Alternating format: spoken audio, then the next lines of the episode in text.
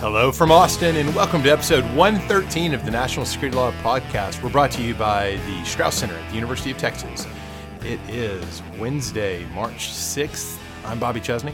I'm Steve Vladeck. Winter is coming. Winter is coming, but it's coming in April. Well, yeah. Although I mean, the way the, way the weather's been here in Austin this week, winter, winter's kind of here. I know, but then it comes and goes, and we're going to be back up to the beautiful sunny We've had 60s. the weirdest like yo-yo. I mean, like this is my third winter in Austin, and the first winter was delightfully warm, and the second winter was surprisingly cold, and this winter has been, you know, a little bit of each. a little bit of each. yeah, that's that's classic Texas weather. But um, the Chamber of Commerce uh, commits to South by Southwest organizers that come Friday the eighth uh, in two days when it all starts off, we will have So- sunny seventy degrees so, so weather. here, here's my as an Austin neophyte. Like I thought it was a, an article of faith that South by was going to overlap with our spring break. How come it's not this year? yeah, I, I, everyone in town is talking about this. Uh, no one knows is it the Austin Independent School District or was it UT?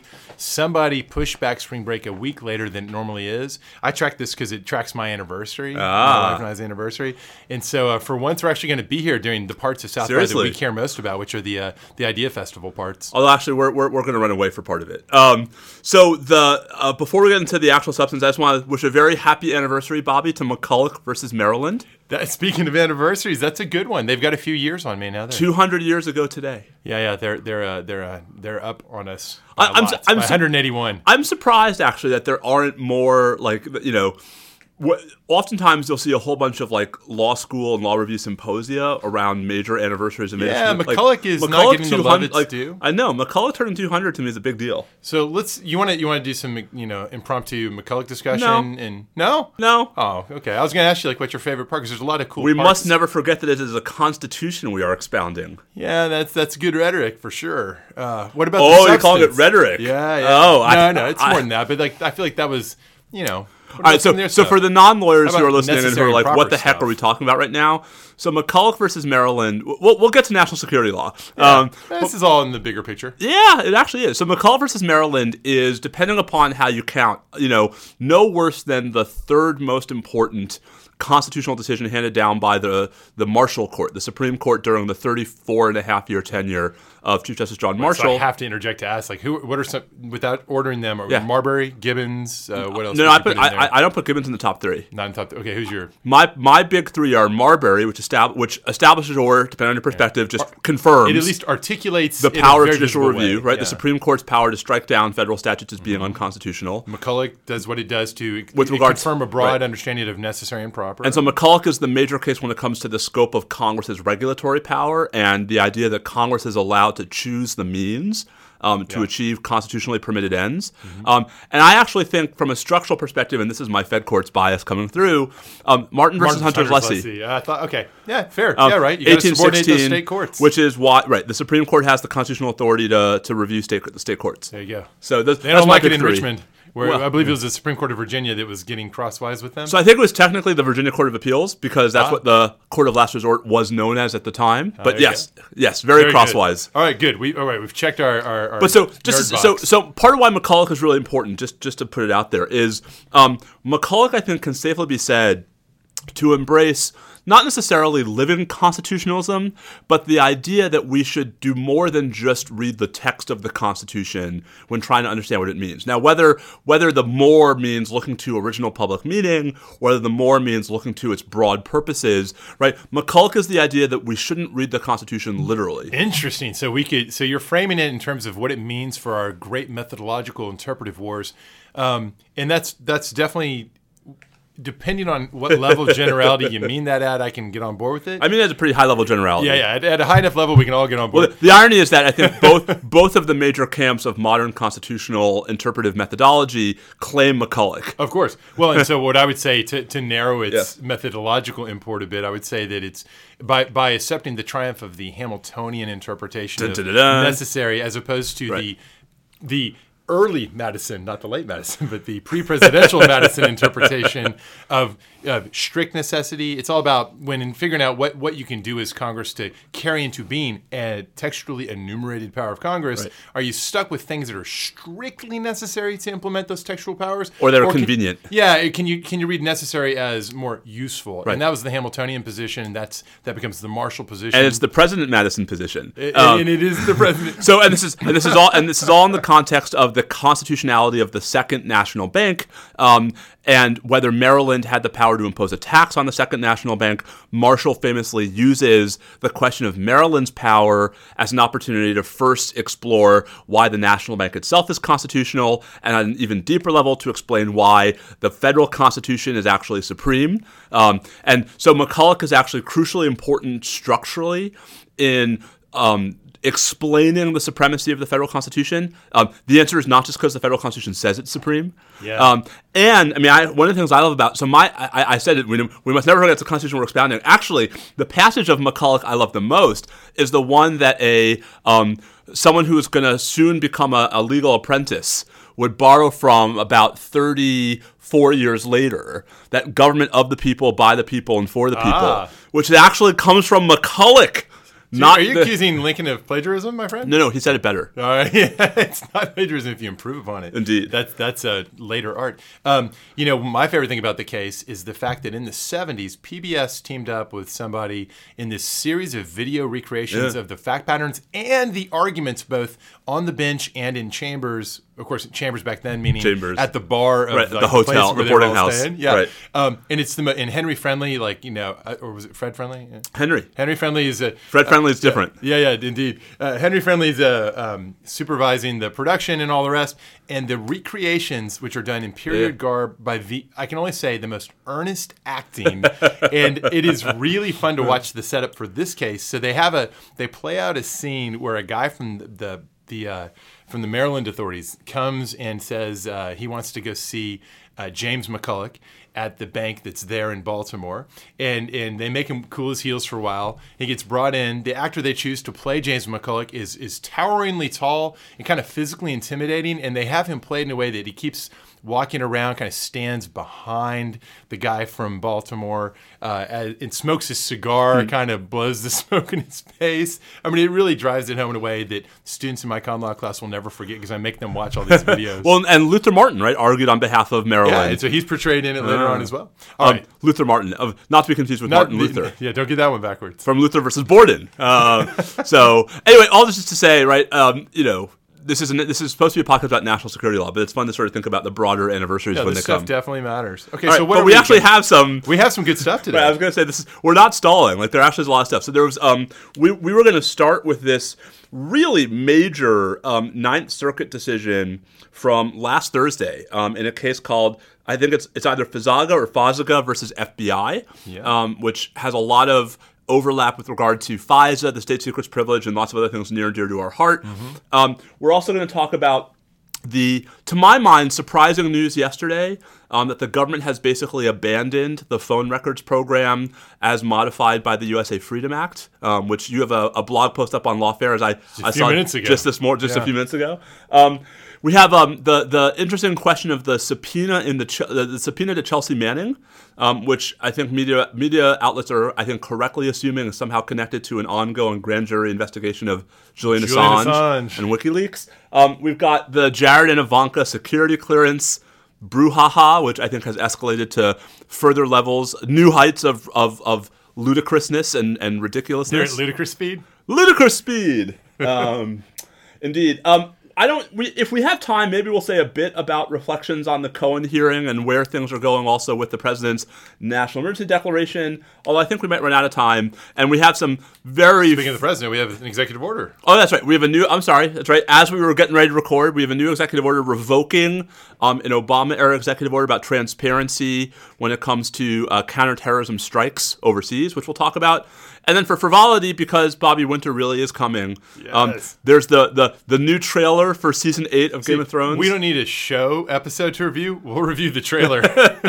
it's gotten it's gotten that bad. Yeah, and, and for those who are counting at home, I, I'm still. We have watched through episode six of True I'm waiting Detective. for you. Hey, I was at, I was at CyberCom's legal conference the past two days. Real quick shout out to all the great people that I was interacting with there. It was a really cool conference during the unclassified sessions I stayed for, um, and I ran into a number of, of podcast listeners. So to, to you folks, thank you very much. That was great connecting with y'all. So Steve, uh, should we jump right in with with Fazaga? Let's do it. Okay, there's where do you where do we start? The the opinion weighs in at well north of 100 pages. So It's it's a Judge Berzon special, and I should say I voted for know. Judge Berzon. Um, this is this is a Judge Berzon opinion. She's like she's gonna wear you down. Well, so I was worried when I started reading it, just on you know sort of time con- Yeah. protection grounds, that it was gonna be just endless and endless. But I'm afraid it's just there's many layers to this particular. Depth, That's the problem. So do you so why don't, do you want to do like a sort of thousand foot what this case is actually about before we sort of break apart the the legal holdings? Let's let's super oversimplify it so we don't go too far down the rabbit hole here. So this is about a uh, a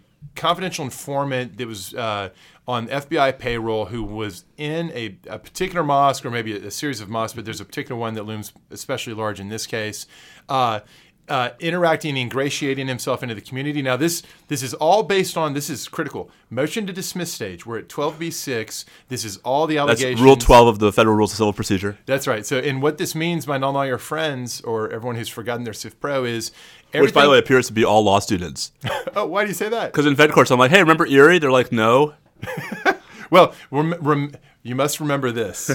a kiss is know, still a kiss. But also, in Rule 12b6, when, when somebody moves to dismiss a complaint, the obligation of the reviewing court is to accept as true the allegations, the well-pled allegations in the complaint. The pla- the plausible, well pled allegations. Right, this is Iqbal. Iqbal. Stuff. Um, and to draw all inferences that need to be drawn in favor of the plaintiff. So the whole idea here is you, you set the scales very much in the plaintiff's favor. You do not entertain factual disputes, even if the allegations are just unfounded. Assume assume the plaintiff's right about the facts, right? Which we'll get to. Right. We have a whole for the non-lawyers. There, you should know there's a whole separate process. If they have no evidence of key facts, there's a process for that later, and that actually looms large here Indeed. because Indeed. a lot of the work gets done by an allegation that may or may not have any factual backing. Um, so, so suffice to say that this this guy is in there, sort of portrayed as an agent provocateur. He's trying to gin up trouble, see who might respond to his calls for getting involved in violence, etc. Um, the the complaint alleges that when he started doing this, they quickly started, you know, they called the FBI, started complaining, and eventually find out that he'd been wearing a wire in his conversations with people. He had been uh, say first wearing a wire directly where he's there. Secondly, leaving behind uh, microphones in the uh, mosque itself, uh, including when he wasn't right there as part of the conversation. So leaving bugs in the room. So think electronic surveillance, 1801F, uh, fourth category. So then, thirdly, alleging that he also uh, that there were bugs placed by FBI, uh, not necessarily through him, I think, but just were placed in various private offices and homes. So three categories of surveillance that all become the basis for uh, a variety of surveillance type offenses or, or uh, Claims. Claims. Sorry, in criminal mode. uh, surveillance claims and religious discrimination claims. Eleven different claims, which is part of why this opinion checks in north of 100 pages. Sure, and, and yeah, so so of course the plaintiffs you're gonna you're gonna put as many theories of liability as you can in there, but they fall into those two buckets: surveillance offenses and religious discrimination offenses. Um, there are both individual and uh, individual capacity defendants in, from the FBI. There are official capacity defendants from FBI, and then there's the institutional defendants. Uh, and the uh, district. Okay, so the the government moves to dismiss on on various grounds. Uh, Mm-hmm. Not just 12b6, so also some 12b1s as well. Right. So in, in similar uh, non, you don't get into the facts, right? Right, right. Just to, right. I mean, the, the government, the government Lack and the of officers assert a series of defenses in the in the trial court that the claims are first of all that the officers are entitled to qualified immunity, um, that the claims are um, all displaced by the state secrets privilege, um, and a series of other defenses. Um, the district court. Wait, wait. On, on the all all display. So part of what's interesting here is the government actually was a little bit, uh, I would say, almost uncharacteristically circumspect in the way it deployed Yes. the privilege. Yes. And this isn't. You got to understand the context. The Obama administration, from early on in 2009, was at great pains to try to diffuse all this momentum that had been building in Congress, which we've talked about on this show before. deep dive. deep dive on state secrets. Um, trying to diffuse the momentum towards legislative reform of the state secrets privilege. And part of how it did that was to promulgate uh, internal procedures to get a lot more, uh, a lot more internal checking before the privilege was asserted. And suffice to say that in terms of what they then went into court and did, a lot of people would say and have said, by and large, they look just like the Bush administration, invoking the state secrets privilege, trying to get claims dismissed. But I think here we have an example where they were more circumspect, and I think it reflects that different process. Mm-hmm where they uh, they acknowledged in their filing that there was some amount of information about this particular episode, which you know certainly on, on the West Coast, this is a pretty well known set of episodes. There's a lot of information that's actually already out there about this, and the government said, you know, there's it's possible that some of these claims could go forward, and insofar as the case could go forward as to some of those claims, they're not asserting the privilege uh, or claiming that there should be dismissal at the threshold, though that could come up later depending on how the litigation went. And that was that was a more circumspect uh, way of uh, way of invoking the privilege, though they still were trying to get many of the claims dismissed. Yeah. All right. So um, the short version. I mean, that's the short version. the, the, procedural history is like four pages long. but anyway, the short version is that the government had substantially prevailed. Um, on its motions to dismiss in the district court, um, and these were a couple of consolidated appeals. There were a couple of contexts in which the district, in which the government didn't, didn't, uh, or the officers didn't prevail, and they appealed. So there's an appeal and there's a cross appeal. Um, and part of what's weird about this case is the Ninth Circuit takes three years to decide it. Um, it was actually argued back in 2015. Yeah, um, what, you, what, accounts for that? 11 claims. I mean, I you know, I just I think this was a bear. Um, it just seems like that seems like an awful lot of delay. I agree. Um, there might have been some stuff going on. They might have been waiting behind the scenes for a couple of other cases that had priority to be decided. Oh, by the way, one one consequence of all this delay is that one of our alums uh, was no longer working Indeed. on the case. But I want to, we want to give a shout out to uh, Catherine Wagner, uh, UT alum, who was well, well when ACLU, she was at yeah. ACLU, worked on this case a lot. Um, and so it's always fun to see former students involved in, in the cases we discuss. So, so I don't want to. I mean, I don't. I don't. We could take like three full episodes to get through this opinion. Yeah. I, I really want to focus on one part of it. So, I mean, the to make a long story short, the Ninth Circuit um, affirms a couple of the dismissals, yeah. reverses or vague or reverses or at least disagrees with most of them, but sends almost all of the important stuff back to the trial court, right? This is this is an interlocutory ruling, but it's basically reinstating a bunch of the claims that the district court had dismissed. Some of this was pretty easy to get rid of, like for example, yeah. claiming that there was a surveillance related violation when the guy was wearing a wire um, this was, you know, the invited informer doctrine. Yep. The court says, yeah, yeah, there's, there's, it's not a search. Right. You can't mount a claim on that. And basis. then the other direction, right? I mean, there were a couple of contexts in which um, there was uh, the district court, the Ninth Circuit just had like misread RFRA, the Religious Freedom Restoration Act. Mm-hmm. To me, the the part that's important to us is the discussion of the interaction between FISA, the Foreign Intelligence Surveillance Act, and the state secrets privilege. That's right. Um, and what I, to me, the most important sort of beyond the hyper specific facts of this case the most important structural holding in this opinion um, is the Ninth Circuit's conclusion that the cause of action Congress provided in FISA, in 50 U.S.C. Section 1810, um, overrides and displaces the state secrets privilege when it comes to claims that government surveillance was inconsistent with FISA, what we might call, Bobby, FISA claims. Um, and that's a big deal. Well, what's, what's especially interesting here, though, is the application of the or the invocation of this the Section 1806 mechanism in in a context where it's not the government trying to. So let's back up. everyone agrees that if it's a case where the government wants to prosecute somebody and wants to use the fruits of FISA surveillance to do it, um, there's no and properly notifies the defendant that they want to. Right. So, that, but if you're because sometimes they haven't. Okay. So Sure. So when they when they're trying to do this, FISA anticipated the situation would arise and wanted to create a mechanism where there could be a proper motion to suppress, analogous to what you'd have in a regular criminal case. A Franks hearing is what it's called in the in the normal criminal right. context. Now this this one, what what ends up happening is if you so you've got an aggrieved person, that is a person who's been subjected to electron what counts as electronic surveillance within the meaning of FISA. And let's be clear at the outset, putting an electronic recording device into a physical space. Um, when it's uh, within certain you know geographic constraints that are certainly satisfied here it's all in the united states that's electronic surveillance. If you do it for foreign intelligence purposes that is clearly within the definition that fisa is concerned with. Um, if you've got an aggrieved person who has a claim that this was done unlawfully, that is inconsistent with either the Fourth Amendment or with FISA's own terms, it can be challenged, and it gets challenged under the FISA procedure pursuant to a uh, to a ex parte, an ex parte in camera proceeding. There's some complexities there, but there is a way to do it. The case doesn't just go away. Yeah, now I will say, I mean, I, I, I, have, I have been critical. I mean, so the most important decision in this context is the Seventh Circuit's 2014 decision in the Daoud case, um, which I've been quite critical of. But yes, there's a procedure that the statute makes expressly available in criminal cases.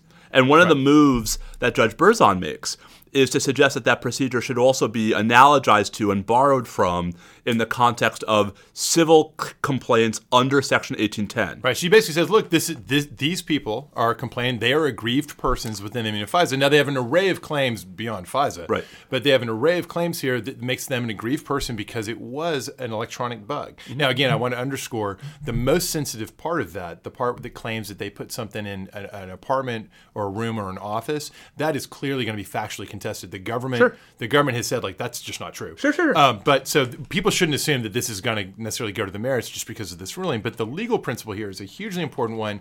Can you be someone who gets the benefit of this procedure? Never mind that it's a civil proceeding, but it's a civil proceeding where the government's still not the one initiating it, and the specter of state secrets arises. The the thing that they're trying to protect is is not a FISA application. It's not the underlying case that was made. We don't actually know that there was a FISA application here. Maybe there wasn't even one. Um, the government's not necessarily uh, itself trying to bring any of this into court, but it's being brought upon them. And so the interpretive question that, that the court wrestles with, that we both agree is a question of the first order of importance, is does FISA actually allow a person who can otherwise establish Yep. their standing Yep. um, to go ahead and get at least into the ex parte in camera process of Under then deciding then deciding the legality of, of the surveillance. So I was struck. The analogy to me, and I don't know if it occurred to you, is to the decision by all of the DC district judges after Boumediene and the Guantanamo habeas cases to borrow from CIPA. Um, the Classified Information Procedures Act. So, right, that there's, you know, there are these tools Congress has provided for criminal cases um, that we have some experience, Bobby, of federal judges analogizing to in at least somewhat comparable civil contexts. Entirely, I should say, well, not entirely, largely, I think, Bobby, right? Because the view is that these statutory procedures are a compromise that balances the government's interest in keeping information secret with the moving, with the adverse party's interest in, you know, litigating their claims. I, I think that's very much right. That in the habeas context, there was basically federal common law making process, rule making Borrowed by, from by statute. analogy, and there, you know, they had no choice but to do something. So why not go with what looks like good policy? I don't. I see the analogy or the relationship to this, but I think what's going on here is is, is very much a claim that this directly governs, Mm-hmm. that this is a statutory authority. It's not just that, because I think if it were just borrowing, she'd be way outside of her lane. She can't just say, that looks like a good way. We ought we ought to have a system where we can do this ex parte and camera thing as a as a secondary measure instead of dismissal. I think it's critical to the holding that that it be that that actually is strictly applicable. But see, here. but you so it's interesting because you frame it as as the alternative was dismissal, right? And I'm seeing I actually took Judge Berzon to be saying the 1806 procedure is actually protective of the government, right? Because um, it it's all ex, it starts out as an ex parte proceeding. The judge is only allowed to bring in the you know the plaintiff's lawyer insofar as he or she determines that it's necessary to help the judge find out whether there was a violation of FISA in the first place. I, I actually take that as a good compromise because it seems to me that it's saying FISA, there would have been no point in having a private civil cause of action under FISA if the government could just show up and invoke the state secrets privilege. But the the consequence of that should not be open season. The consequence of that should be carefully calibrated litigation consistent with FISA, where the burden is where, where the government is still entitled to the you know sort of presumption of regularity, and the trial court acting in an ex parte manner until he or she concludes it's not possible is resolving the the propriety question on their own in camera and you know behind closed doors. So I only use that formulation because that's how I think several times in the opinion the I know. court No, uses. I know. it. It says, look, you know, instead of dismissal, which is what the district court had actually Right. done, um, so it's not going to be a welcome compromise from the government's point of view, except insofar as the other, the third possibility is, we're, you know, no privilege at all. And that's so, the thing. right? So, but um, Because here's the problem, right? Because the the Judge Berzon starts from the proposition that I find hard to dispute that 1810 would serve very little purpose at all if it didn't at least in some way modify the state secrets privilege because i mean by definition any surveillance that any electronic surveillance that could be the basis of an 1810 claim would be protected by the state secrets privilege Right. No. So the question is, it, there's no question for 1810 and 1806 in combination to be doing any work. It's got to apply sometimes. Now, everyone agrees it would certainly apply when the government's trying to prosecute using the fruits of it. 1810 doesn't 1810 civil Right. No. No. I'm saying. I'm sorry. Right. Okay. So in com, you're right. You're right. That's a fair point. So the the, the criminal. Um, the ability of 1806 to be used by criminal defendant is one thing. 1810 makes clear there can be civil litigation.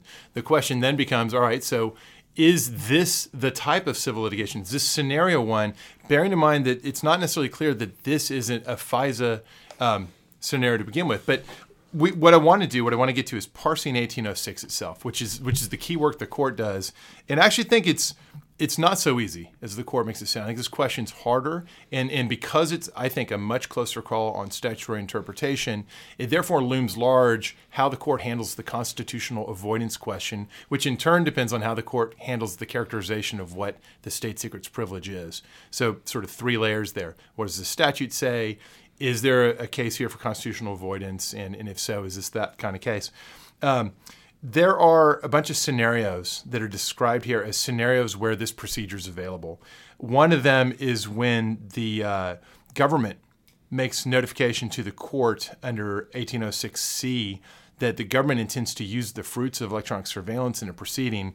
And, and Judge Berzon seizes on that as one of the ways in which there's two arguments for why this applies. That's one she emphasizes my initial reaction was, well, how can that be? The government's not trying to use the the paradigm case where the government wants to advance its civil or uh, or prosecutorial claim by putting in the fruits of surveillance. This isn't that.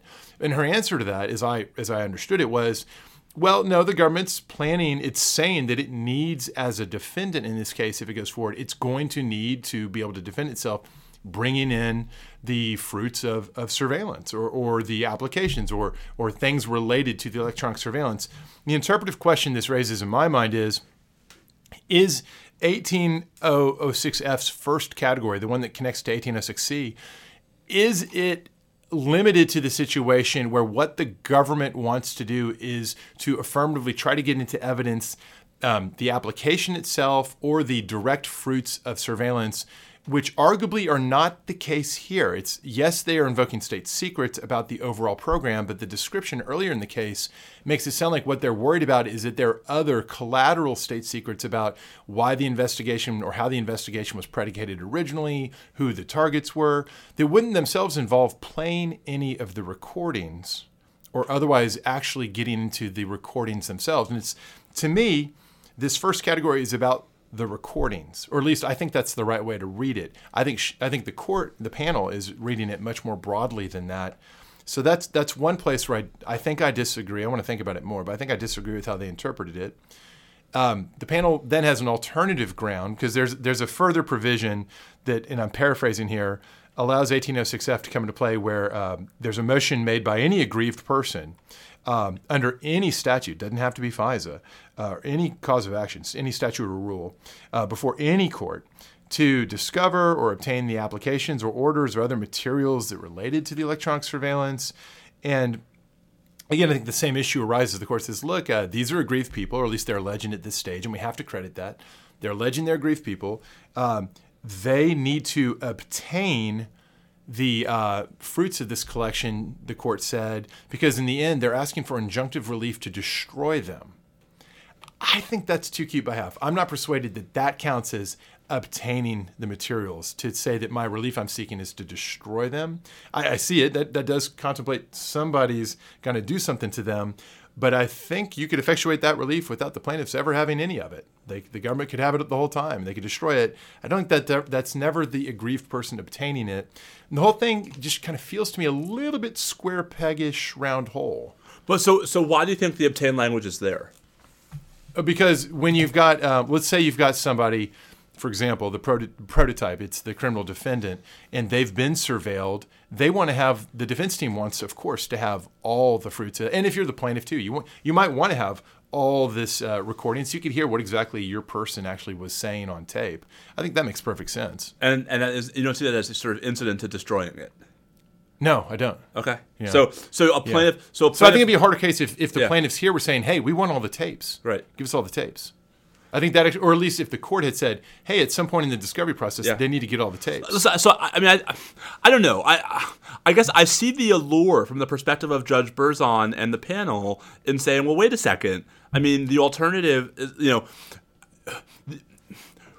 I I guess I'm back to what we were fighting about before, which is yes, there's a little bit of a square peg in the round hole problem here, but 1806, the 1806 procedure is so much better than what to me is the alternative, which is nothing.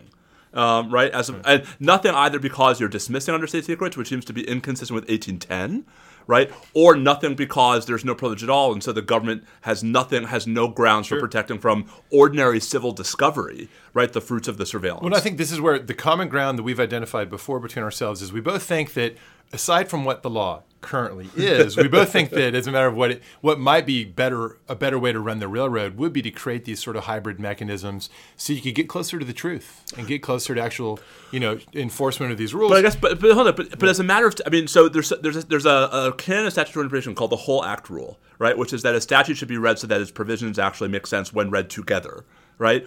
And I just, I to me, right, the the language of it, the the text of 1806, I think, to me, ought to give way to the purpose of 1810. Because um, the text of 1810 is explicit that it creates a private cause of action against those who commit allegedly unlawful surveillance under FISA. Congress did that on Congress doesn't provide private causes of action that often.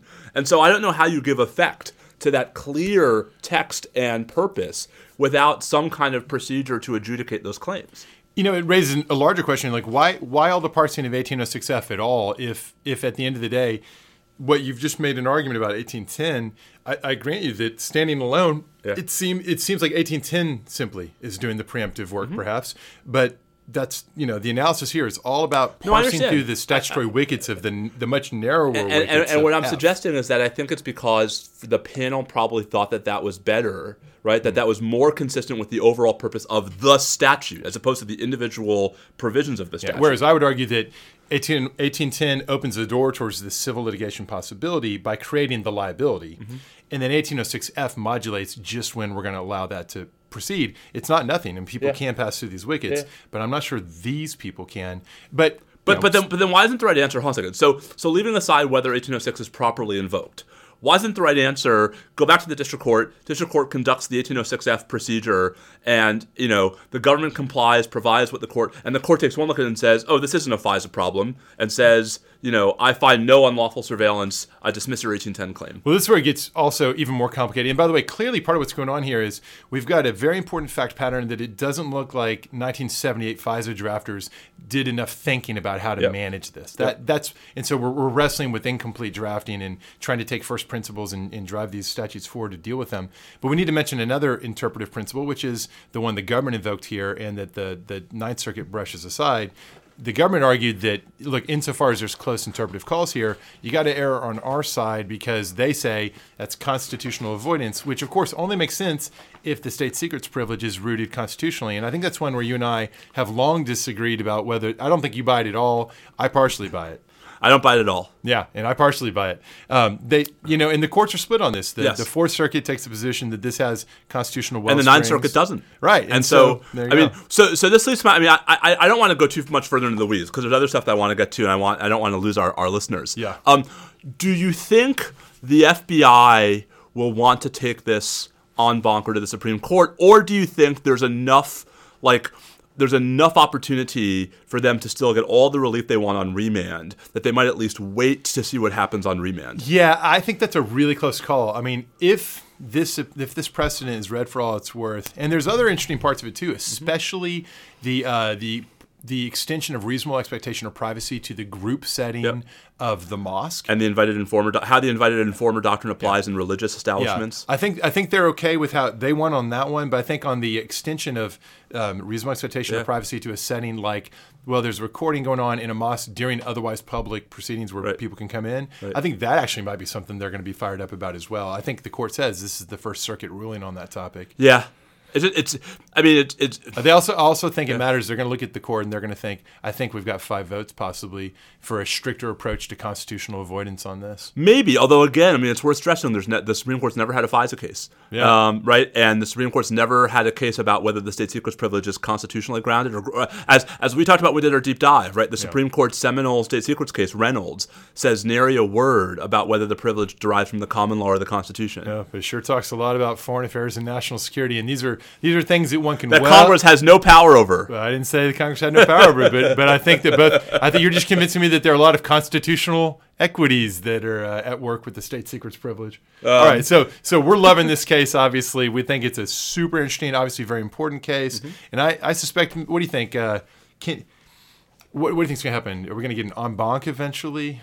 Yeah, I mean, that's what happened in there in the last Ninth Circuit big state secrets case, right? Yeah, Jeppesen. Jeppesen. Although the problem the problem with en banc in the Ninth Circuit here, um, you know, I love Judge Berzon. I don't think anyone would, would, would place her in the middle of the Ninth Circuit. Um, but the other active judge on the panel, Judge Gould, um, is right in the middle. Um, of So they may not have the numbers. so, so I don't. I mean, the government may go for you know en banc. I'm not sure they'll- they may. You know, it, the government might go for en banc just so that even if they lose, you know, they'll get a nasty dissent from the denial of rehearing en banc. Um, you know, which will sort of then help frame the- the stakes for cert. cite. Yeah. All right. So watch this space. Big stuff. Right. Other big stuff going on. Um, speaking of FISA, right? The uh, the phone records program. Oh my God, that was that was pretty crazy. So, um, yeah, as as podcasters, of course, we love this story because the genesis of this story is the Lawfare podcast, uh, and it, it seemingly kind of you know the Lawfare podcast has all kinds of different types of formats. This seemed like a pretty standard, uh, very interesting. I you know very worth listening to interview with. Uh, uh, a bipartisan pair of, of congressional staffers talking about national security issues in the Congress. Um, but really savvy listeners alerted when one of the speakers mentioned in passing, and really, it really felt like just sort of like a, oh, you know. So as as as I assume we all know, the the USA Freedom Act uh, sort of distributed version of contact chaining with telephone metadata program. We'll unpack that in a minute. uh, uh, hasn't been used for the past six months, and it was like, you know, the, I wish we need the record screeching sound. Come again? What's that? Right. It says here's the context. Um, first, um, some high altitude context about reminding you how this relates to bulk metadata in telephone section 215 stuff. So, 1998, Congress creates a statute that enables FISA to issue um, production orders uh, to third parties who have records. Originally framed really narrowly, it was only for just a handful of certain types of companies. Patriot Act expands that, makes it a more general kind of Section 215 of the Patriot Act, Yeah, hence the exactly. hence the numbering. Exactly. If you're playing at home and you want to know where in the U.S. code to find it, it's 50 U.S. Code 1861. But everybody Former former 50 USC 1861. Oh, is it, uh, well, right, because now you got the That's what I'm saying. right. Well, so no, but I think it's still codified there. But I thought I thought the but it's it's what's there now is the Freedom Act version. Well, so this is Okay, a so really a, a, very important point for me is to dis- disaggregate the or to draw a distinction between the subset Right. of requests for production orders that are relevant for this sort of bulk telephone metadata contact chaining stuff that becomes a big controversy, and the more general application of this request for production uh, statute, which is hugely important in, in totally mundane foreign Yes. intelligence collection ways. So, so the controversy arises right because the government, unbeknownst to us, um, adopts an interpretation of Section 215 that allows it to obtain law, uh, bulk uh, collection of, of phone records under Section 215. And, and critically, the, the FISA court, they, they adopt that as a bid to get the FISA court to agree, and the FISA court does agree Yep. that that's a,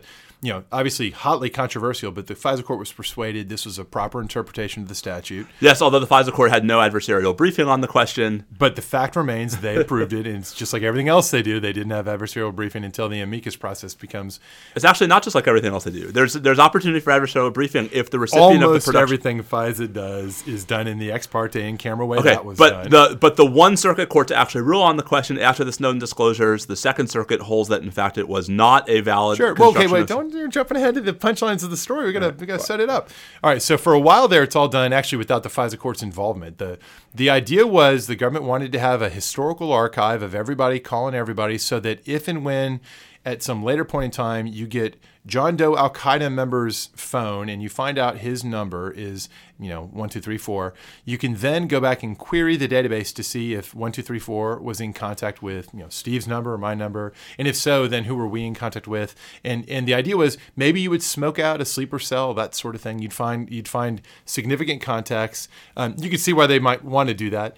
Um, what's interesting is, you know, how in the world did they do it legally speaking? Well, they did it through voluntary cooperation for some number of years. Then they got it shifted onto the basis for telephone data purposes, Section 215.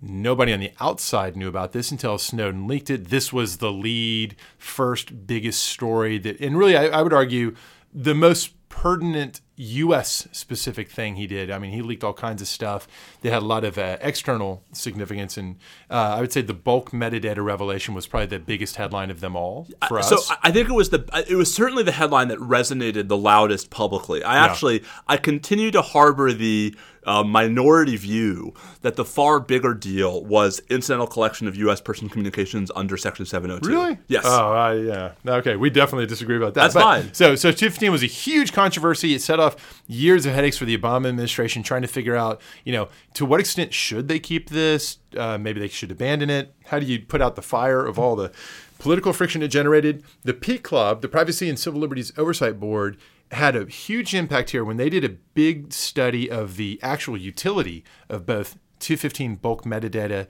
and Section 702.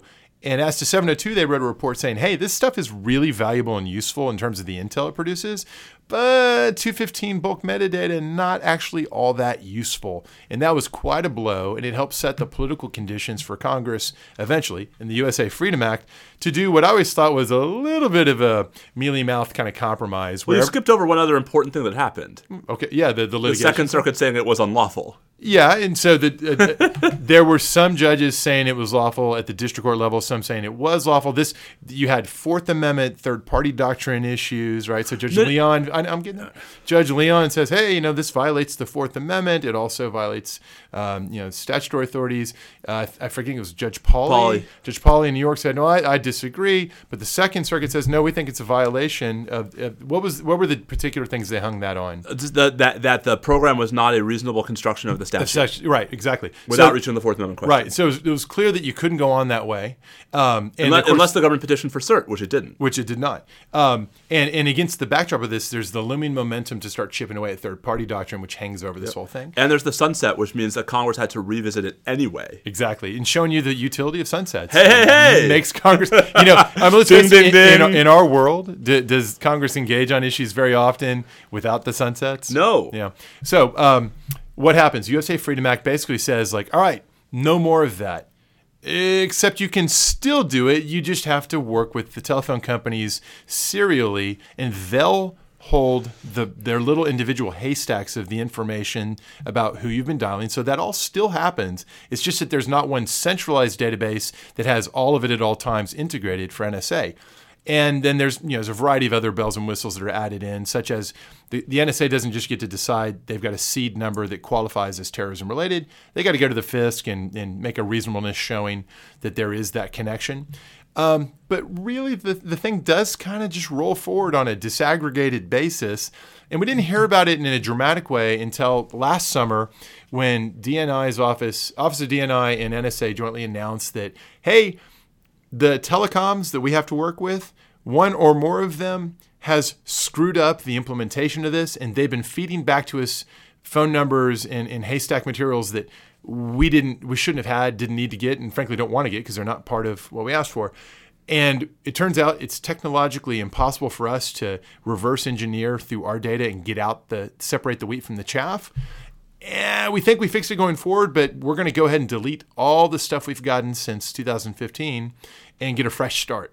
Now, that caused a lot of people to really wonder like, wait a minute, is there a technological infeasibility to this? That doesn't make a lot of sense that there would be, but yet there obviously was a problem. And secondly, is this program still not all that useful in practice? Uh, because if they're really willing to ditch a couple of years worth of this material, it does suggest that maybe the inside perspective is, you know, it's, it's nice but not essential to have it. And bear in mind, and this is a point I, you know, I've seen Thomas Rid and Pat Gray and others really emphasizing this. We live in a time, by the time you get to 2017, 2018, 2019, where a lot of the communications you're most interested in are not on telephone. The, the, the haystack that you'd like to contact, contact chain with is who's using Signal to contact who on Signal, and who's on WhatsApp, and who's on Facebook, who's on this messenger service and that chat service. Um, the conversation's kind of leaving that area. And, and so, against that backdrop, we thought USA Freedom Act collection had been restarted, or querying had restarted. And then on the podcast uh, the other day, uh, one of the staffers mentions that, oh, by the way, ever since last summer, still haven't been using it. And who knows if the White House is even going to push for renewal on this. So that then turned into a, a, very prominent Charlie Savage New York Times story and a lot of commentary from folks in our circle since then. So, Steve, what's your takeaway from this revelation? Let's assume, again, it could be wrong, right? It was such a casual line that it could even be a mistake. Yeah, I would have thought that someone would have someone would have reached out to, to Charlie. Yeah, it was a bunch of no comments so right, far, right? So let's assume, let's assume, hey, we'll take the inferences, right. we'll we'll credit the complainant, and uh, we'll take the inferences in favor of him. It makes me want to go back and look at everything the government said in the context of the you know the sort of the wrangling over what became the USA Freedom Act about why it was so important to keep the sort of slimmed down version of the authority, as opposed to what a lot of folks in Congress were proposing, which was just to get rid of it. Um, right? That that what were the repres? I mean, I, I haven't gone back on this carefully, but like I have vague recollections of you know the Obama administration saying, "Listen, we you know we hear you, right? We're going to make it better." but we still need it. Oh, they clearly said that. Right. And and and it seems like that turned out not to be true, and I'd like to know. Well, like, why do you why do you yeah. assume that they don't feel like they need it? Isn't it just as likely, or even more likely, given that we know that the yeah. problem last summer was a technical problem with the telephone company giving bad data to NSA? Why isn't the better interpretation that that problem remains? They thought they were going to yeah. get fixed, and it just hasn't been fixed yet. They may well really want to get this restarted, but they have this problem still to get past. So we're four years into the USA Freedom Act regime, or almost. I think May or June, right, is the is the four year anniversary. Um, and so we've had this sort of structural problem for a large chunk of that time, and the government hasn't. They've only known for eight months. We're told this this story broke last summer, and they haven't got, and they haven't gone to Congress for a fix. I mean, like, it just, no, it's a technical problem. It, that that can't be overcome through through statute. I mean, like, well, how could it? So my understanding is yeah. that last summer's revelation was one or more of the right. of the participating companies for some feature that we don't know about their system, right. they can't seem to accurately respond. They're feeding back no, more know, than no, they're know, supposed know, to. No, but this is what I'm saying. So, and so I'm saying is, and so if that's a if, if that's a technical problem that they're not in a position to overcome quickly, it seems to me that the, that if the program were, were urgently necessary, that would be a reason to go back to Congress and say we need to revert to the old program right? Because the we need this hmm. data, and the companies are if, if the companies don't have yeah. the technical capacity, then get us back to where we used to be. Then get us back to where we hmm. used to be, right? And Maybe. Well, who knows? What if we? I, I doubt we're going to see that because I think that's way too politically costly. It's such, it's such a demonized program, um, perhaps for good reason. So I'm a little but, but, doubtful but, they want to but, But if it were critically necessary to protect our national security, I don't think anyone would care that it's demonized, right? Like I, yeah, I if it was like 702 level, I agree with you. Saying. I don't think anyone can claim that it's 702 levels of importance, but to me, it's convenient. 702 is well, this is like McCulloch, right? uh, 702 is 702 is Madisonian necessity, and 215 arguably is is Hamiltonian necessity. Um, but I think I think a big thing we can't look past is the point I mentioned. You like Seven, that? You like I, the way I connected. I, I, think, I think that's our, our, episode title might be Section Seven Hundred Two is Hamiltonian or no Two Fifteen is Hamiltonian necessity. That's about as nerdy as it gets. Um, I really do think that the uh, the metric. Uh, so it's a cost benefit analysis, and the costs include include these technical burdens and there's a quote from um, former podcast guest, NSA General Counsel Glenn Gerstell, last summer when the, the big story broke last year, saying, "Look, we think we fi- we think the technical problem's been fixed, so we should be able to resume operations." I think it's proven to be probably the story's going to turn out to be that it proved to be more difficult than expected. They can't seem to get it right, even though the company maybe was representing at the time that they'd gotten it fixed. Um, eventually, that does change the cost benefit analysis, but then the utility of it may have been re- relatively high in 2015 in, in an age before Signal and WhatsApp becoming more prominent. And in 2019, it may simply look different right now. Anyways, the whole thing is very analogous to what happened with About collection under 702 upstream, and how the government there also encountered these technical difficulties and did the right thing um, in the face of over collection, saying, "Look, we will set the we'll set that collection program aside for now until we get it technically worked out." I think what's happening here is quite analogous, but as, as you point out, there will be those who say, "I think what's happening here demonstrates we don't really need it that much." Um, to which I would say, if that's right fine, but that doesn't mean we should legislate it out of existence. We should, because if you could assume a technological change comes along where you can actually do this without the overcollection, then maybe the calculus is different, and why should they be prohibited from resuming? So I guess point? it's just, I mean, insofar as where you stand is a function of where you sit, right? I mean, just in in one respect, it just it reiterates to me the importance of not taking governmental claims of necessity at face value, um, right? And that and that you know the just because the government says we, I mean that that the that the Madisonian versus Hamiltonian necessity, um, that what you, what do you mean by necessary is actually you know something Congress ought to take a lot more seriously, and that we have plenty of evidence of context in the foreign surveillance arena where authorities the government at one point claimed were urgently necessary, it ends up abandoning on its own um, presumably because of some determinations no longer urgently necessary. I certainly think grains of salt are always warranted with any government claims, um, so we're on common ground hey, there. Hey, but I, I don't trust see, but verify. I, I think it's more likely this will turn out to be a story not at all about shifting or exposed claims of lack of necessity. It'll turn out to be much more of a story about continuing technical difficulties, and they're trying to do the right thing vis-a-vis those difficulties. I mean, if they were if they were plowing ahead, knowing they were getting over collection because of technical difficulties, the real story would be why are you doing that? Why didn't you continue to wait? Mm-hmm. I think they continue to wait. So um, here's the bottom line, though, that I think is most important. There's a decent chance that this episode will contribute to momentum not to renew USA Freedom Act. That's right. The effect of letting that expire full stop, like an, an, a complete sunset, is to snap Section 215, or rather 50 US Code 1861, it'll snap it back to the 1998 original version. Yep. Now, that is, I argue in the blog post at Lawfare today, that's throwing the baby out with the bathwater because that was a you know, you, lose much more than the contact chaining telephone stuff. You're taking what was a, uh, a, a, relatively wide open set of entities to which you could submit these production requests for other tailored, targeted, you know, target specific reasons um, you're snapping it back to a world in which you could only do this with. I think the list of original entities was um, places that uh, rent storage spaces, right. places that rent vehicles, common like care. Post Oklahoma City. It was Oklahoma City and World Trade Center yep. bombing. Lessons learned. Let's let's allow document requests to them and no one else. And it, that was silly. The Patriot right, Act change was like, a good like, change. Like pressure cookers after the Boston yeah. Marathon. And if people want to put in an exclusion to leave libraries out this time, that's fine. I'm sure the government's going to be okay this would be a good thing that. though for PCLOB to do, like this, to write a report on what, what yes. what's, what's, needed and what's not. Adam Klein, get on it. We Seriously. this is this is a this is a PCLOB ripe topic. All right. Um, why don't we switch to, to sort of uh, uh, lightning round mode, um, starting with the Chelsea Manning subpoena.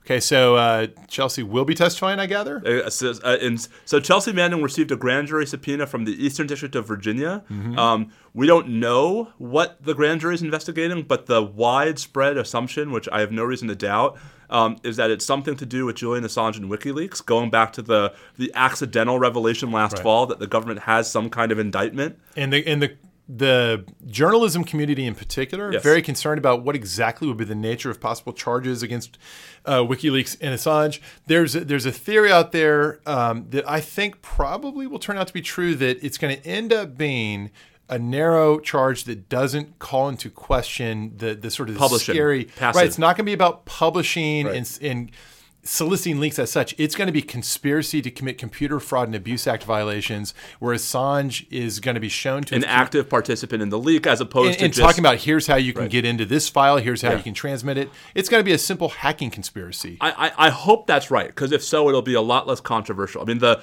the the, the concern the, the concern that I think journalists have rightly um, is that the plain text of the Espionage Act would indeed make it a crime. Yeah, it's always loomed as a shadow, right? right? It's just a line the government hasn't crossed. Um, and the concern is that Assange would be a sufficiently unsympathetic character um, to cross that line. Hopefully, the sort of subpoena of Chelsea Manning is actually to try to um, establish factual predicates to know it wasn't Manning was uh, you know the leaks WikiLeaks wasn't passive. WikiLeaks was actively involved in the initial theft. and more than just like, hey, we'd love it if you would share Right. it. You know, not just like a journalist like soliciting. if it is what you say, I love it. Right, but it's yeah. so I think that I think that probably it's going to turn out to be that that this is actually a, so. a good sign from sort of a freedom of press perspective. Um, really quickly, do you have anything you want to say about the the the Javanka security clearance imbroglio? Uh, just you know, it's what what is there to say that's not obvious on the face of it? It's So- outrageous. So I, I have two things to say. One is everyone's lying because for months, everyone has been, for months, if not years, everyone's been saying that there's been no extra, no pressure from the president in the security. Whereas it turns out the entire decision was a presidential override of the professionals' recommendations. And two, just to go back to the point that you and I have thought about so many, many, many, many, many times, um, both Don McGahn and John Kelly apparently um, wrote memos to their file about how this these actions were being taken over their objections. I say ten, by ten years from now, we'll be looking back at a lot of memos to files from a lot of people who are quietly trying to make sure they have a paper trail to right. fall back on. And I think, and the question once again, which you, I'm not going to sort of relitigate it because I think people know where we stand, is whether that's actually effective as a checking mechan- mechanism or whether it's just covering their, you know what. Um, and the better thing These things do, aren't mutually exclusive. and the better thing to do would be to resign in protest. that part, you know, I disagree with. I know. Well, I, I disagree with depending on who the feature is. Still glad that Dan Coats is where he is.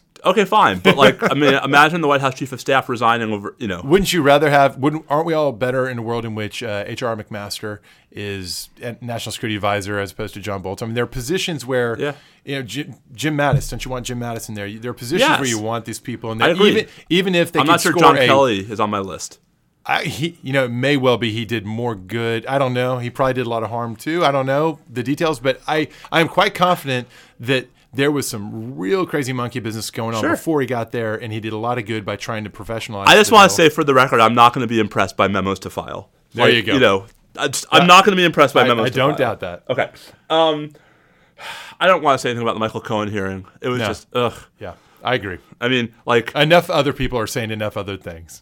yes, i if I, I would have loved it if there had been a single question from a Republican member that was actually about what Trump did, but say la vie. All right. Um, the termination of the national emergency, right? The House voted um, to terminate um, with fewer Republicans crossing over than I had expected. I thought we'd get to 250 or 260. I think that the pressure to you know really confront your principles on that will be more acute when, once there's a veto, and then So it look right. So it looks like the Senate has the votes. It looks like the Senate's going to vote 51 or 52 votes to terminate, Yep. and then the president's going to veto. Is there any? I don't. I don't see any reason to think that, barring some dramatic developments, that they're going to get to sixty in the Senate. No, no. Well, they need 67. Oh right. Yeah. Sorry. I was thinking. I was thinking sixty. Jeez. No, no, Yeah, no. so but there's, there's not. But I, I just want. I mean, I, I, I you know, no, not that my politics are surprising to anyone who listens to this podcast, but I think it is quite a powerful reflection of the state of the Republican Party that so few Republicans are actually willing to vote against the president's preposterous national emergency declaration. I think that uh, we predicted that it's going to go down just like it's going to go down. That it'll. I thought more Republicans would cross over. Uh, I think more will on the veto, vo- the veto override vote that eventually will follow. Uh, I'm pretty sure they would actually have the vote, right? Could McConnell? So the not it's not it's, it's not clear to me. It's not clear. I had I'm not a parliamentarian. I had thought that um, there's some there's some play in the joints for which chamber would vote to override first, and that if it fails in one chamber, the other chamber doesn't have to vote. Yeah, Um, so- interesting. I don't know that. Yeah. I was also thinking that the uh, the fast track procedures in the National Emergencies Act they definitely ensure Yeah. You get this Oh no, vote, the Senate, but, right? but I- I'm not I don't sure know they fast I track don't, I the know, override. Right, I don't know that they fast track the override. which vote. means that McConnell could just Stymie it. this. Yeah. So good stuff. All right, and then um, really quickly, we want to talk about the news that broke this morning um, with President Trump override, or sorry, not overriding, but rescinding um, an Obama executive order when it came to um, transparency for drone strikes. Um, so I- don't want to get too far into the details because it's a little complicated because there's not just the now rescinded Obama executive order, Bobby, but there are two statutory reporting Yeah. requirements. So should we should we enumerate this for anyone who's sort of writing down this? stuff? Sure. So on one hand, um, Obama's executive order. Let's see, uh, the July first, two thousand sixteen order uh, thirteen seven three two. Yep. Uh, Section 3 required the DNI to release uh, basically every spring an unclassified uh, description of the number of strikes undertaken by the U.S. against terrorist targets outside of areas of active hostilities, as well as assessments of combatant and non combatant deaths. Uh, caused thereby. Now, note, note the limitations there. Uh, this was only a report for the uh, use of force outside areas of active hostilities, which begs the question which ones currently are the areas of active hostilities? There's been a big change uh, in, I think, in summer 2016, uh, Somalia was added mm-hmm. to the active hostilities, and, and rightly so, because if you go look at AFRICOM's press releases, there's a lot of airstrikes uh, that take place there. Right, but the idea days. was, but the idea behind all of this was to increase transparency for those uses of military force in places we weren't necessarily right. expecting. Right, but well, yeah, right. So I think most people, the, this fuzzy line that both Obama and Trump are using of areas where we use lethal force that are active hostilities and those that are somehow not, even though in both places we're using lethal force, it, it's a little fuzzy. So I, mean, right? I, I don't. Yeah. I have. I mean, I, I, thought the Obama transparency measures were woefully inadequate, but at least there no, was no, a no. step. Well, okay. So, but let's. I want to want listeners to have a clear sense of like, so where does this matter? So Afghanistan has always been treated as an area of active hostilities. Iraq, Syria has been treated as an area of active hostilities. Yemen, uh, Somalia had not been but now it is. Right. So it's outside of this as well. Now, Yemen, I think, was not treated. Uh, obviously, it's an area of active hostilities for other people, but right. I don't think our role was treated. Even in eastern Yemen? I don't, I don't think the okay. U.S. So the U.S. use of lethal force periodically against AQAP has, I think, not been categorized. And listeners will correct right. me if I'm wrong. I'm not. Let me be clear. I'm not saying we don't treat it as part of the AUMF, no, et cetera. No. It absolutely is. We're talking about which zones get the special policy so, subcategorization. So there, so there was the there was the the 2016 executive order. Then there are also these two statutory provisions: Section 1057 of the FY 2018 National Defense Authorization Act, Section 1062 of the FY 2019 Act. Bobby those are specific to civilian casualties, mm-hmm. um, and those require right, so not necessarily number of airstrikes. That's the thing, and so those require at least some public reporting um, of civilian casualties um, arising from these strikes. Although the 2019 version um, allows the Secretary of Defense to get around public reporting if he makes a particular certification. Right. Um, I stress that because the thing that the Obama executive order did that neither statute did um, was to require disclosure of the number of strikes. Um, right, the, and and Bobby, the number of combatant deaths, right? That that the mm-hmm. the statutes are focused on civilian casualties. Right. The executive order wanted also just general reporting on the total number of strikes and the total number of combatant deaths as well as non-combatant deaths, and that's what President Trump today rescinded, mind you, with no explanation as to why right? There's nothing in the executive order that explains why that requirement was too onerous um, or was somehow interfering with military functions, or there, there isn't even like the, the pretense of a claim that there was some compelling justification for rescinding this, to my mind, laudable, if woefully inadequate, transparency requirement. Well, so I guess a couple things to say about this. So, one is, um, it doesn't follow. We have no idea what's going to go on right? What so where are we not going to know what's happening? We won't the the order that's been rescinded wasn't affecting Somalia which is the current place outside of Iraq Afghanistan Syria by far where we're most active. So it's it's it's not covered anyways. That decision already kind of came home to roost. That said you get weekly statements out of AFRICOM disclosing what they're willing to disclose. It's not like there's no information there. Um, although that might dry up now uh, you know, I, but it hasn't before. This this doesn't affect Somalia. No, Somalia has been transparent without this, so this shouldn't change that. Um, it, to the best of my knowledge, I, and I think it's been widely acknowledged, like we almost never use force in Pakistan anymore. It happens every now and then, but it's once in a blue moon. But um, I mean, but I'm thinking so about like Yemen. About like Yemen's the Yemen, place. Well, Ma- Mali, Niger. I mean, like the you know countries where we certainly don't have ongoing sustained combat operations, but where we have at least in the right. past. So that's force. what I want to. That's what I want to isolate too. So the yeah. places where this matters, Yemen's the place where it really matters because we do use force frequently there. Um, there is very little reason to believe, and I appreciate that the whole point here is you, you, we might be seeing reduced transparency, but with this transparency, there was very little evidence that we were frequently using uh, force in the Sahel region, um, that, we, that we were using it using force in Niger, Mali, etc. That that may change in the future, and we won't see as much because of this order. I think that would be the place where the most concern would be that this was one mechanism. That said, um, there's all sorts of reporting to Congress that ensures there is specific. Uh, it's called sensitive military operations. If the U.S. uses lethal force uh, in a military capacity outside an area of active hostilities, members of the House and Senate Armed Services Committee, including the Democratic members, are absolutely going to be notified. And if there's something squirrely going on about some new location where this is happening and the public doesn't know, I think we can expect that we'll hear something from that context. And there's a covert action parallel, of course, with the House and Senate. And I'm not saying that therefore we don't need to have any other sources. That's not what I'm saying. But we shouldn't think that now nobody knows what's happening. So, okay, I, I certainly agree that it's not the case that now nobody knows what's happening. However, um, color me skeptical that the members of the House and Senate Armed Services Committees are necessarily representative of the full range of views of the American people when it comes to knowing where we're using force and why. Um, and so it just seems to me that, you know, given how terrible our transparency is already in this context, it seems like if you're going to make it worse, you ought to have a good reason for it.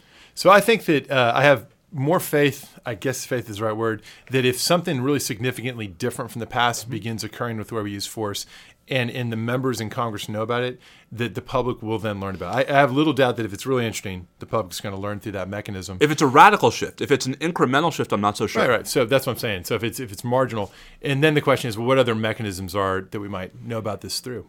All right. Um, All this is to say, like, you know, it seems like it's one thing to change policy because there you have a compelling reason to do it. I mean, this just smacks to me like what you know. Oh well, look. Let's imagine. I don't. You know. I don't think either of us think that they did this just for the hell of it. They did it because they want to have less flack Right. based on what comes out in these reports. Right. And and that's a bad thing. Well, right. So you can say that it's a bad thing, but they're going to say, "Look, we've been given these reports, and did anyone give us any credit for any of this? No, it just became ammunition to criticize us." That's what they would say. I guarantee. Yes, would heaven forbid the American people know where we're using force in the p- name of the American people. Right. So I'm just saying what I think they would say is that we put this out there, we tried this for a few years. It didn't it didn't make anyone say like, okay, now we know. It just became the fodder for criticism. That's what they would probably say. Oh, I, so and there I disagree. I mean, I, I actually think that there are various. I mean, I, I think there are various examples of things we learned from the reporting under the executive order that you know, in many respects, just pushed us to want to ask more questions. But that's as it should be. And no, I agree. and I'm not, irony- look, let me be clear. I wasn't saying that's what No, I think. I I'm know. just trying to convey that what's the logic of having done this. But the but the irony is that if the government's not going to put out its own numbers, right, that's going to Yeah. put that much more sort of focus on NGO numbers. It's a good day for the Bureau of Investigative Journalism. and and and you know, in that regard, I think it's yet another example of sort of you know shooting yourself in the foot despite your face. I mean, right? That you know the.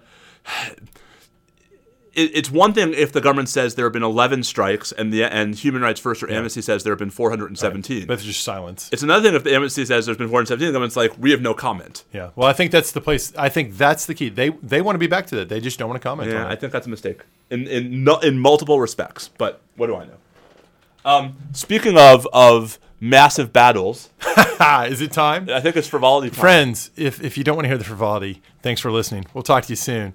But for the wise among you who there are cannot six, wait. There are six episodes of Game of Thrones coming in in five weeks, Bobby. hey, doesn't the first one drop like the day before the tax deadline? April fourteenth. Yeah. what, what does that have to do? Is April? No, just like people are. How many people are up trying to like finish their taxes? Oh, and watching Game be- of Thrones? And then Game of Thrones comes on. They're like, oh shoot, I ah, what am I gonna do? Okay, I'm gonna take an hour.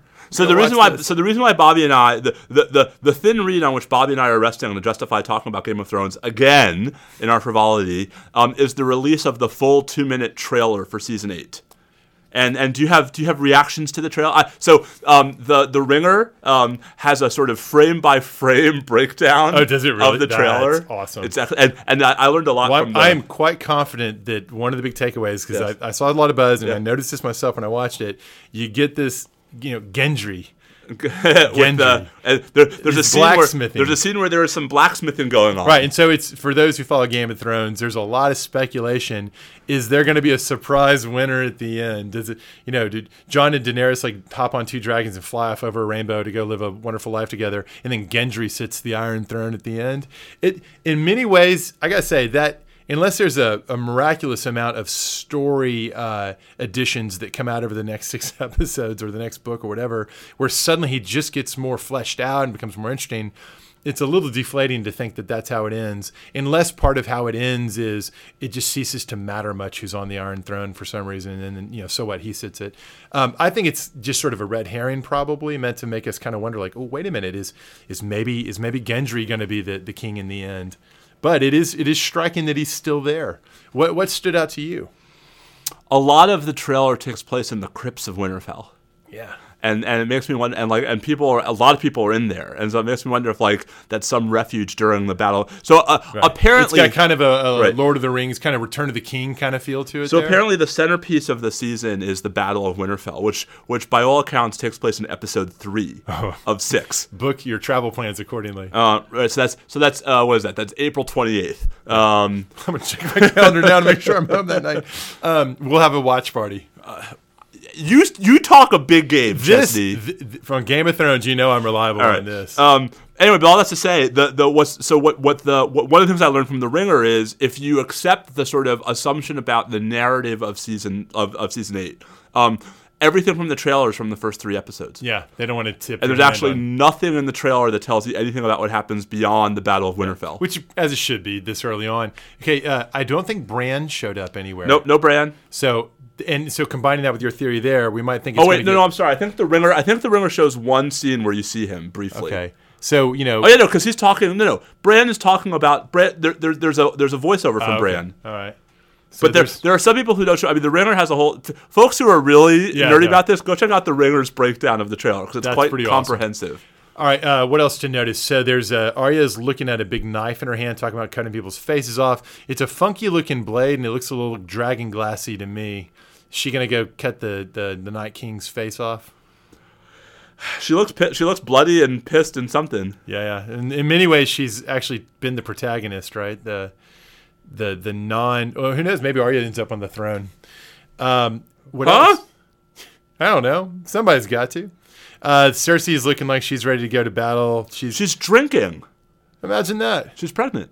Well, So that's I, right. well, so she th- was right. That's that- so there we right. See all the things you tried. I also do. think that the medical advice is different. You don't than, think they had fetal- fetal alcohol syndrome? They, uh, may not have had quite the medical. And sh- you know, if you look closely at her attending physician, Qyburn, uh, he may not be the best source of medical advice either. yeah, fair enough. Um, yeah, everything else looked pretty conventional. You get glimpses. You know, there's uh, Jon and Daenerys look like they're uh, advertising for some clothing catalog. You know, like perfectly. Now uh, does Jon? That, now is that is the second dragon for Jon? they, they sure make it look that way. Like they, they all but have him like climb up on side. Yeah. Yeah, I really think they're gonna have to fly over the rainbow together. The dragons, you know, holding hands or something. Just say, I mean, I mean, I, I didn't, I didn't, I didn't divine nearly as much from the trailer as as the Ringer folks did. right. Um, but all I gotta say is, like, this is going to be six weeks of television, the likes of which great. we've never seen before, and, then what- I am, I am there for it. So is there any speculation yet? Because obviously HBO and everyone else under the sun is like, hey, what can be the next Right. must see, must discuss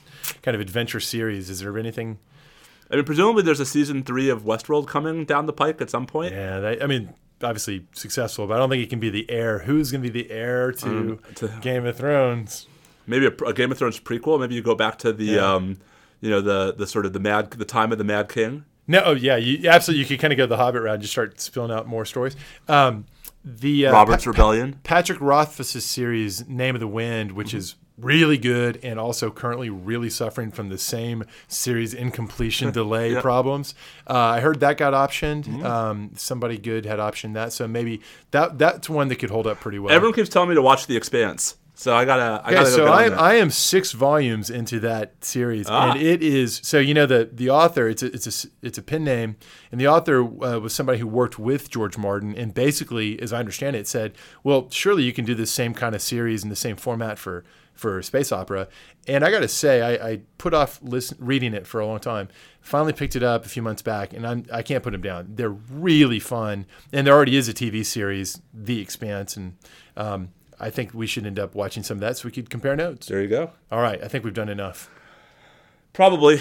Um, Let's let him go. yeah, uh, it's almost NCAA tournament time, so maybe around about this time next week we'll do some uh, some NCAA tournament frivolity. Oh yeah, yeah. But also, listen, I'm I am mindful that our frivolity veers toward um, sports ball and, and other and other. I don't. We have a lot of we have a lot of Broadway and movie. Yeah, and but other but but I would I mean I, you know we encourage our listeners to send us requests. I would love especially requests for some more friv- frivol- frivolous topics. 'Cause I think you and I revert toward entertainment Yeah. based topics. And if folks have ideas for non entertainment based frivolity topics, um, please send them our way. I would love to hear them. especially if they involve categories we can debate. Indeed, defining the category is always our favorite. Oh, favorite. I debate. forgot. I forgot to mention. Um, so South by Southwest is beginning soon. Lots of interesting people coming to Austin. Uh, one of our, our favorite people, Ben Wittes, will be here this weekend, and Ben decided we should all get together for a meetup here in Mm. Austin. For anyone who wants to come out and, and see the whole crew. Ben, Steve, me, we'll all be there, and I, I've already heard from a number of other people who are coming in from South by. Um, we haven't announced the location yet, but I'll just go ahead and throw this out there now. I need to call the place to make sure it isn't otherwise booked. But uh, Haymaker, Haymaker on Manor Road, which is a little east of UT. Um, great outdoor area. The weather's going to be fantastic. Friday, 4 p.m.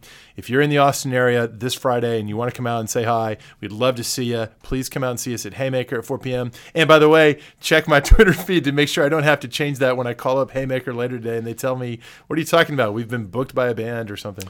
It is that So, time of year in Austin yeah, where you, is. you check twice before you go anywhere. Yeah, it turns out no, no, Jay Z's private party's here. Get lost. Jay-Z, R. Kelly. Uh. I, I, I, I will make a prediction. It will not be R. Kelly. Um, well, on that note, he is at Bobby Chesney. I'm at Steve underscore Vladeck. We are at NSL Podcast. I need a vacation. You always need a vacation. I really need a vacation. All right, well, spring break's coming up. Spring break is coming up. Stay safe out there. Adios.